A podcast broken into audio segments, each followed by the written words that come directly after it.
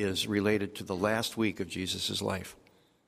And the Gospel of John, 50% of it is devoted to the last week. So, to the Gospel writers, the last week of Jesus' life is absolutely crucial and central to their, their Gospel, to their Evangel. So, take those readings, all of them relate to Palm Sunday uh, and the rest of the Holy Week. Uh, you'll notice uh, special uh, prayer needs. Um, there are many more, many of them that you find here. There are others that you know about in your own circle of friends, and we can pray and lift up those people uh, in our hearts this morning in prayer. So let's take a moment before we turn to the Word and let's pray together. Would you bow your heads and, and uh, center your thinking on our great God? We have the privilege of coming into His presence this morning, so let's pray. Pray together. Father, as we approach this special week, uh, this meaningful week, help us to understand it and to lay hold of the, the great story that we see in the Bible that points to this week. Help us, Lord, as a church to respect and honor why we're here we ask you this morning, Lord, to do a mighty work in our lives, in, individually, and also as a church. Uh, we ask you this morning to uh, help us to build one another up in the faith. I pray that we might learn how to pray more fervently. I pray that we will learn how to forgive more quickly. I pray, Lord, this morning that we might be more Christ centered, more gospel centered. I pray that we might be able to share our faith more boldly. I pray, Lord, that we all might obey you more quickly. Lord, I pray that you'll help us to love you and one another more fervently. So, Lord, uh, our hearts are humbled before you this morning. We do ask you to protect and guard not only the faith that was once revealed to the saints, but I pray that you'll help us as a church to be united in spirit and in mind. God, I pray that you'll help us stay on track. Uh, keep the mission before us and uh, keep us, Lord, from both distractions and from things that might harm us as a church. Many of our brothers and sisters are hurting and recovering and facing uh, surgery and financial difficulties. We lift them up this morning. And I pray that you'll help us during the week uh, by calling to our remembrance the people who uh, you have placed before us. So now, Lord, as we uh, turn to your word this morning, may your word do its work. May your spirit speak to our hearts and help us to uh, apply to our own lives and to the life of our church uh, the things that we see concerning this special day in the life of Jesus this Palm Sunday. So we dedicate this time to you and we give you thanks for it. In Jesus' name, amen.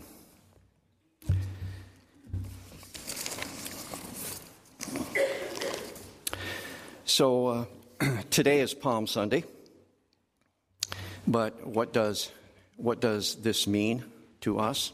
What does it mean to us as a church? How does it affect us? It certainly commemorates Jesus' entry into Jerusalem six days before his creation on Good Friday.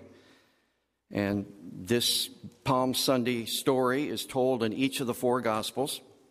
You'll find it in Matthew 21, in Mark 11, in John 12, and in Luke 19.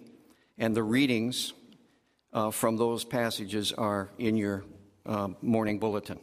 Sometimes Palm Sunday is referred to as the triumphal entry, when Jesus, from chapter 9 and verse 51 of Luke, begins to set his face toward Jerusalem. So the rest of the Gospel of Luke, from 951 on, Jesus is focused on his entry into Jerusalem. And Palm Sunday is the story of his approach to that city. There were large crowds, many of them coming into Jerusalem from all around to celebrate Passover. And the crowds along the road that Jesus was on, they were right near the Mount of Olives, about 2,600 feet above sea level. They were able, at the crest of Mount, the Mount of Olives, to look down 300 feet into the city of Jerusalem. And it's there that this story takes place. And so they looked into the city, and Jesus had something to say about it. We'll look at that passage this morning. Luke does not mention the palms. And what we're going to do is we're going to study the passage of Luke this morning. But the other three gospels mention them throwing branches in the road, taking their cloaks off and throwing their cloaks, sort of like a red carpet treatment, throwing their cloaks down on the road, so that when Jesus passed, eventually on a donkey or a colt into the city, those cloaks were down before him. That's, those are some of the trappings around which this story occurs. They were saying, Hosanna. What does Hosanna mean? It means save us. Save us right now. Hosanna. We sing that. We often, sometimes we don't know what a lot of these words mean, but that's the request. And what most of the pilgrims wanted was, Lord, save us from these Roman occupiers. They were thinking that their Messiah would be a political and a military leader, and that when he would come, he would drive out the Romans. Jesus comes into the city not on a war horse, but on a donkey, indicating that he was not coming to make war in a military and political sense, but he was coming to bring peace in a spiritual sense. Now, if you have a Bible, and I hope you do, would you please turn to the Gospel of Luke, chapter 19? Luke, chapter 19. Those verses could very well be up on the screen right now. I'm not sure, but I trust that that's going on. So here's this, this story right here that we're going to read is not in the other Gospels. It's the only time you'll hear about this. As he approached Jerusalem and he saw the city, that's Jerusalem, he wept over it. And he said, I want you to notice the number of times that he uses the word you. Now, the wonderful thing in English is that you can be plural and singular. So we could say you and we could talk about every one of us in the room. Or I could say you and I talk about one person. So let's look at that. If you, even you, had only known on this day what would bring you peace, but now it is hidden from your eyes. The days will come upon you when your enemies will build an embankment against you and encircle you and hem you in on every side. They will dash you to the ground, you and the children within your walls. They will not leave one stone on another because you did not recognize the time of God's coming to you or his visitation to you. Holy Week is as much about judgment as it is about salvation. And this story concerns those events. Now, on the one hand, there certainly were outward expressions of hope and promise. There was joyful praising. If you look at verse 37, if you have your Bibles open, verse 37 of the same chapter, there was joyful praising of God in loud voices for all the miracles that they had seen. Many of these people had come from Bethany. It was in Bethany where Mary and Martha and Lazarus, Lazarus was dying and even died, and Jesus raised him from the dead. In chapter 11 of the Gospel of John, Jesus had done many miracles, and that was one of the more recent ones. And so there was this joyful praising. There was also criticism. Everywhere Jesus went, he was criticized. He was adored by some, he was believed on by many others. He was rejected by most, and he was criticized, and eventually they sought him out to kill him. That's what they did with the prophets And that's what they did with the prophet of prophets, the prophet. They killed him. But Jesus says the stones will cry out. That's in verse 40. Now, we, we weren't there. So we don't know if Jesus is pointing down at the ground and saying, These stones? Or because they were over the crest of the mountain and they were looking down into the city, and the first thing they saw was this beautiful temple, if he was saying, The stones. It doesn't say these stones, it says, The stones will cry out. Was Jesus referring to the temple? Was he saying that if you rebuke the disciples and they're not going to be able to say anything, if they can't speak glory to my name, then that temple will be a source of glory and witness and will cry out to you. The context certainly fits that because they're quoting Psalm 118 and verse 22 the stone that the builders rejected will become the cornerstone and the capstone. And the story that we just read that was up on the screen talks about how not one stone will be left upon another. Was it those stones that Jesus was talking about? Nevertheless, Jesus wept. He wept over the city. That's a strong word. Jesus didn't just get tears in his eyes, Jesus was sobbing. Uh, Jesus was weeping and crying and wailing. That's what that means. Why was Jesus doing that? After all, they were praising him, they were singing him, they were saying, Hosanna. Blessed is the one who comes in the name of the Lord. Why was he weeping? Because Jesus knew their hearts. And Jesus knew why he came. Not as a political liberator, not as a military conqueror, but as a savior and a deliverer. And they didn't see it. Most people don't. Jesus wept over the city. They didn't recognize that God had visited them, that God had come to them. When we celebrate and commemorate Palm Sunday, we remember that God has visited us in the most dramatic and the most powerful way ever when Jesus came and ministered among people. Now, the Bible uses this visitation in the Gospel of Luke only twice. In the Old Testament, visitation either referred to judgment or salvation. You have to look at the context to see what it is. Either God is coming to visit them in judgment or in saving them, redeeming them. So in the Gospel of Luke, chapter 1 and verse 68, we see Zechariah filled with the Holy Spirit. The first thing he said in his prophecy Praise be to the Lord, the God of Israel, because he has come and visited us and has redeemed his people. And then in Luke chapter 7, verse 16, that's the other example of this visitation in the Gospel of Luke.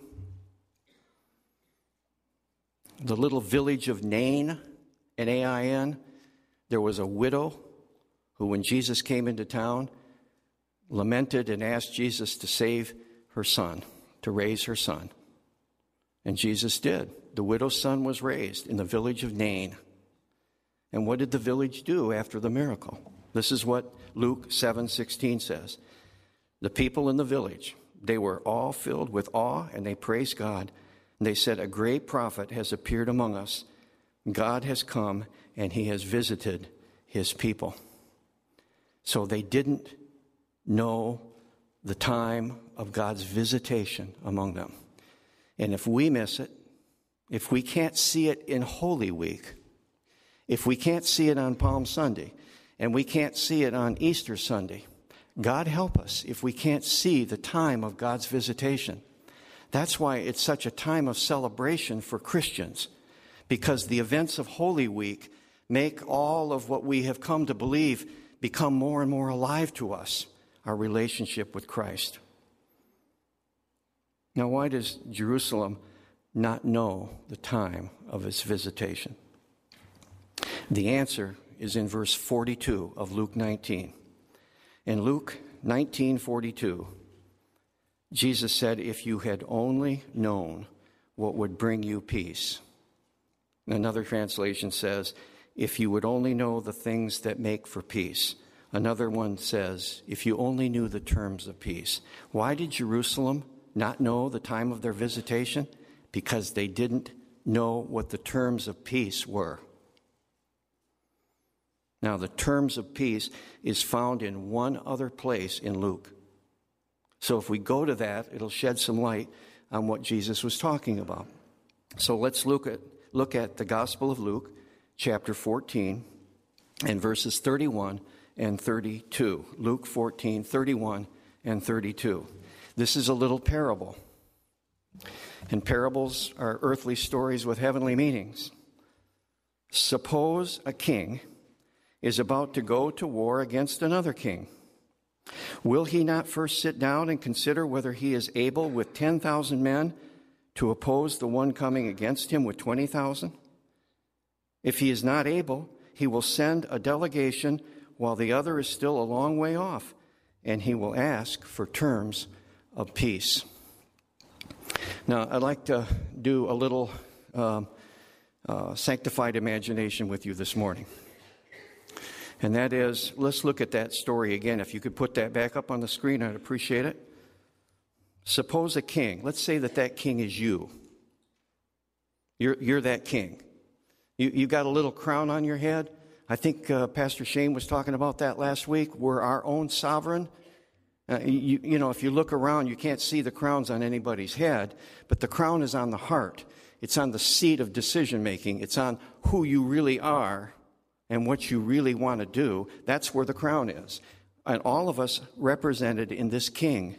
Or suppose this king, that is me, I'm about to go to war against another king. Let's say the other king is God Himself. I'm a king, God is a king. Okay? Will He not first sit down and consider whether He, me, the king, this king, whether I'm able to oppose the one coming against him with 20,000, God, the other king? If he's not able, he will send a delegation while the other is still a long way off, and he will ask for terms of peace. That's what we need to do is we need to recognize that our crown is getting in the way of him being the king of kings and the lord of lords that's the message of palm sunday that the king has come who's in charge i don't like green eggs and ham i don't like them here or there i don't like them anywhere you know who said that not Dr. Seuss, but the kid with the crown on his head. And we're like that. I'll serve him here, but not there. Because this is convenient, and out there it's not convenient. There's too much out there. The rest of my life is out there. So, this little struggle that we have for kingship, for lordship, for headship, is an ongoing struggle, and it's a big problem among us. We have crowns on our heads in the elders' meetings. We have crowns on our heads in the deacons' meetings, in the church council meetings. We have crowns on our heads at home, at work. There'll be crowns on the head when we get into the car and go home today. There were crowns on our heads when we came in here. And this tussle, this warfare, that's going on all the time in our lives. Why? Because we're the heart is deceitful above all things and desperately wicked. Who can know it? So, what we face on Palm Sunday is what are the terms of peace? What are we going to do about those terms? How ironical this is because the name Jerusalem, Jerusalem, has the name peace embedded right in the name of the city. Now, it's not just Jerusalem. It's Branch County. There are, there are thousands of people in Branch County who have not bowed their knee to the King of Kings, to the Lord of Lords. There are some here who haven't yet. They've heard about it.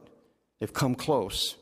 They understand a lot, but they've never really taken that crown and thrown it down and acknowledge the kingship and the lordship, the authority and the power and the right to rule that this King of Kings and Lord of Lords has over our lives.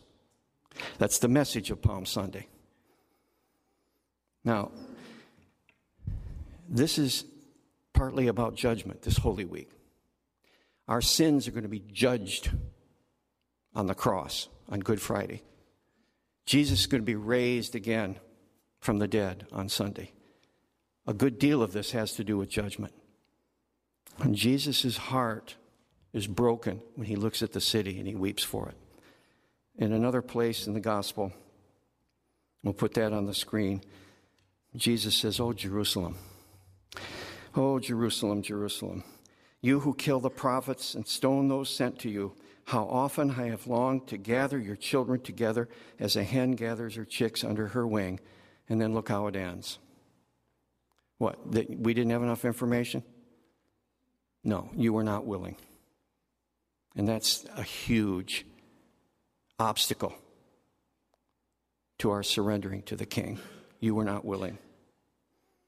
Now, we have a lot of sophisticated ways of killing the prophets and stoning those who were sent to you. Jeremiah found some of those. In Jeremiah chapter 18 and verse 18, he found that people were plotting against the prophet. And what were the tactics that they used against Jeremiah? Jeremiah 18 18 says, We're going to strike him with the tongue, and we're not going to pay any attention to his words. That's how you stone the prophets and kill those that God sent to you. You attack them with the tongue, and you don't pay any attention to their words. In one ear and out the other. Why is that? Because I have a crown on my head, and I will not have this man rule over me. And so this battle rages, perhaps in some of you here this morning. When Jesus says, they did not know the things that make for peace. He's saying, You never approved or you never acknowledged the rightness of these terms. You never accepted them into your life as what governs your conduct. In other words, in the words of Paul, they suppressed the truth. They, they knew the truth, but they suppressed the truth. They didn't acknowledge it or approve of it. So it, there's a fundamental mistake in thinking that if we understand intellectually the gospel message, it's another thing to embrace it and trust it and respond to it in repentance and faith. That's what Jesus is talking about. When Jesus comes back, he's not going to be riding on a donkey. He's going to be coming back riding a war horse. If you read Revelation 19, you'll see that when he comes back, he rides on another horse, on a war horse, on a white horse. And he's coming for judgment because salvation occurred back then on the cross, and the means of salvation were done on the cross. When he comes again, it will be for judgment, not a second chance.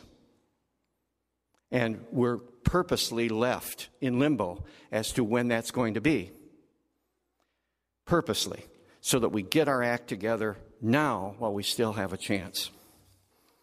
Jesus is the Prince of Peace. He's the source and He's the substance of peace.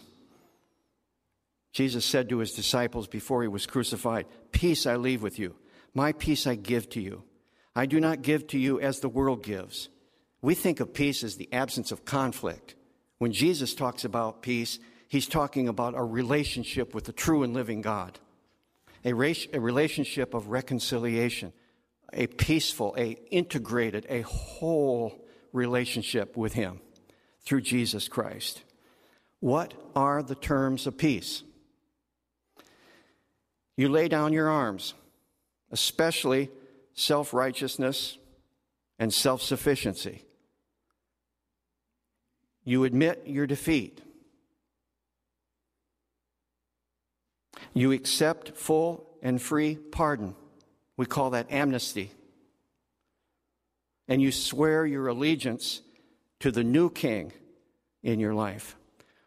Now, the Bible doesn't couch it in those terms, but what, so what does the Bible say about those terms of peace? Repent and believe, repent and trust.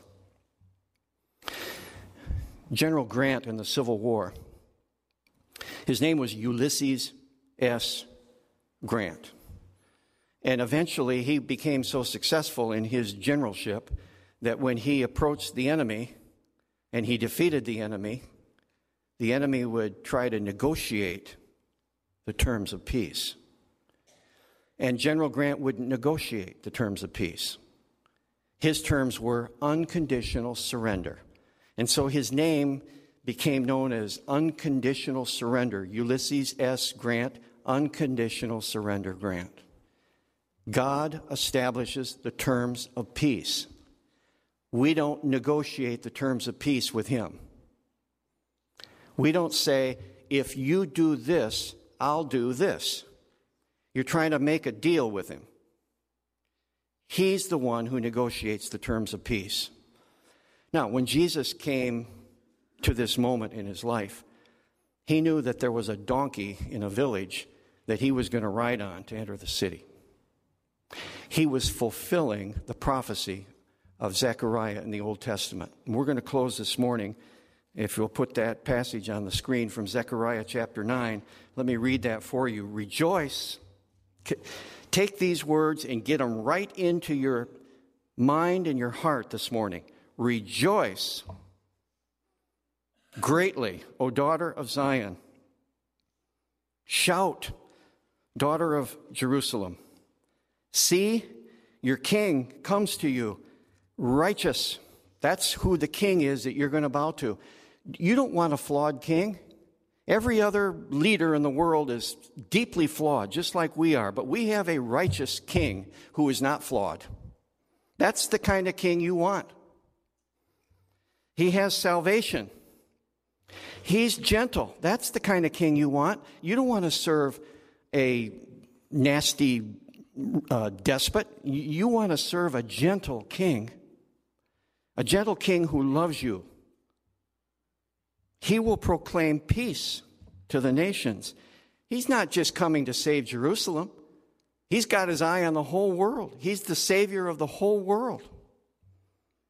And his rule will extend from sea to sea. That's why we're engaged in mission.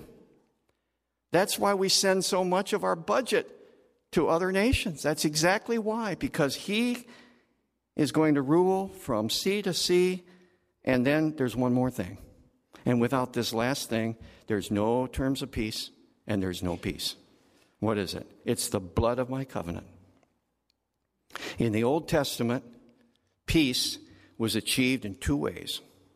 The first way is to offer up a peace offering. There had to be an offering there had to be a sacrifice in order to have peace. And secondly, the prophets speak of a redeemer coming, a prince of peace, someone who embodied peace, someone who could point the way to peace with God. In the Old Testament, those things are both fulfilled in Jesus. He's the peace offering. He's the Redeemer. He's the Prince of Peace. And look at the result.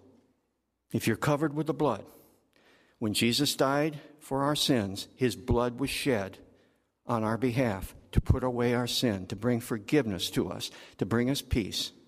And what's the result? Freedom. That's what we need this morning. The peace of God on Palm Sunday will bring us freedom, the freedom that we've always longed for. And isn't it ironical that when you surrender to a king and you surrender to his authority and his power, isn't it ironical that what you get in return is freedom like you've never had before? That's what we have in the gospel. This is the king who brings the terms of peace. They are his terms. And isn't this the kind of king you want for your ruler and your defender? This is the message for Palm Sunday. This is what's on my heart that I bring to you. Don't miss this time of visitation. Don't miss this special Holy Week. Don't let it be glossed over. And don't ignore the terms of peace. Come to Him, and He will welcome you. I think Dan is going to lead us in a final song, and then we'll be dismissed in prayer.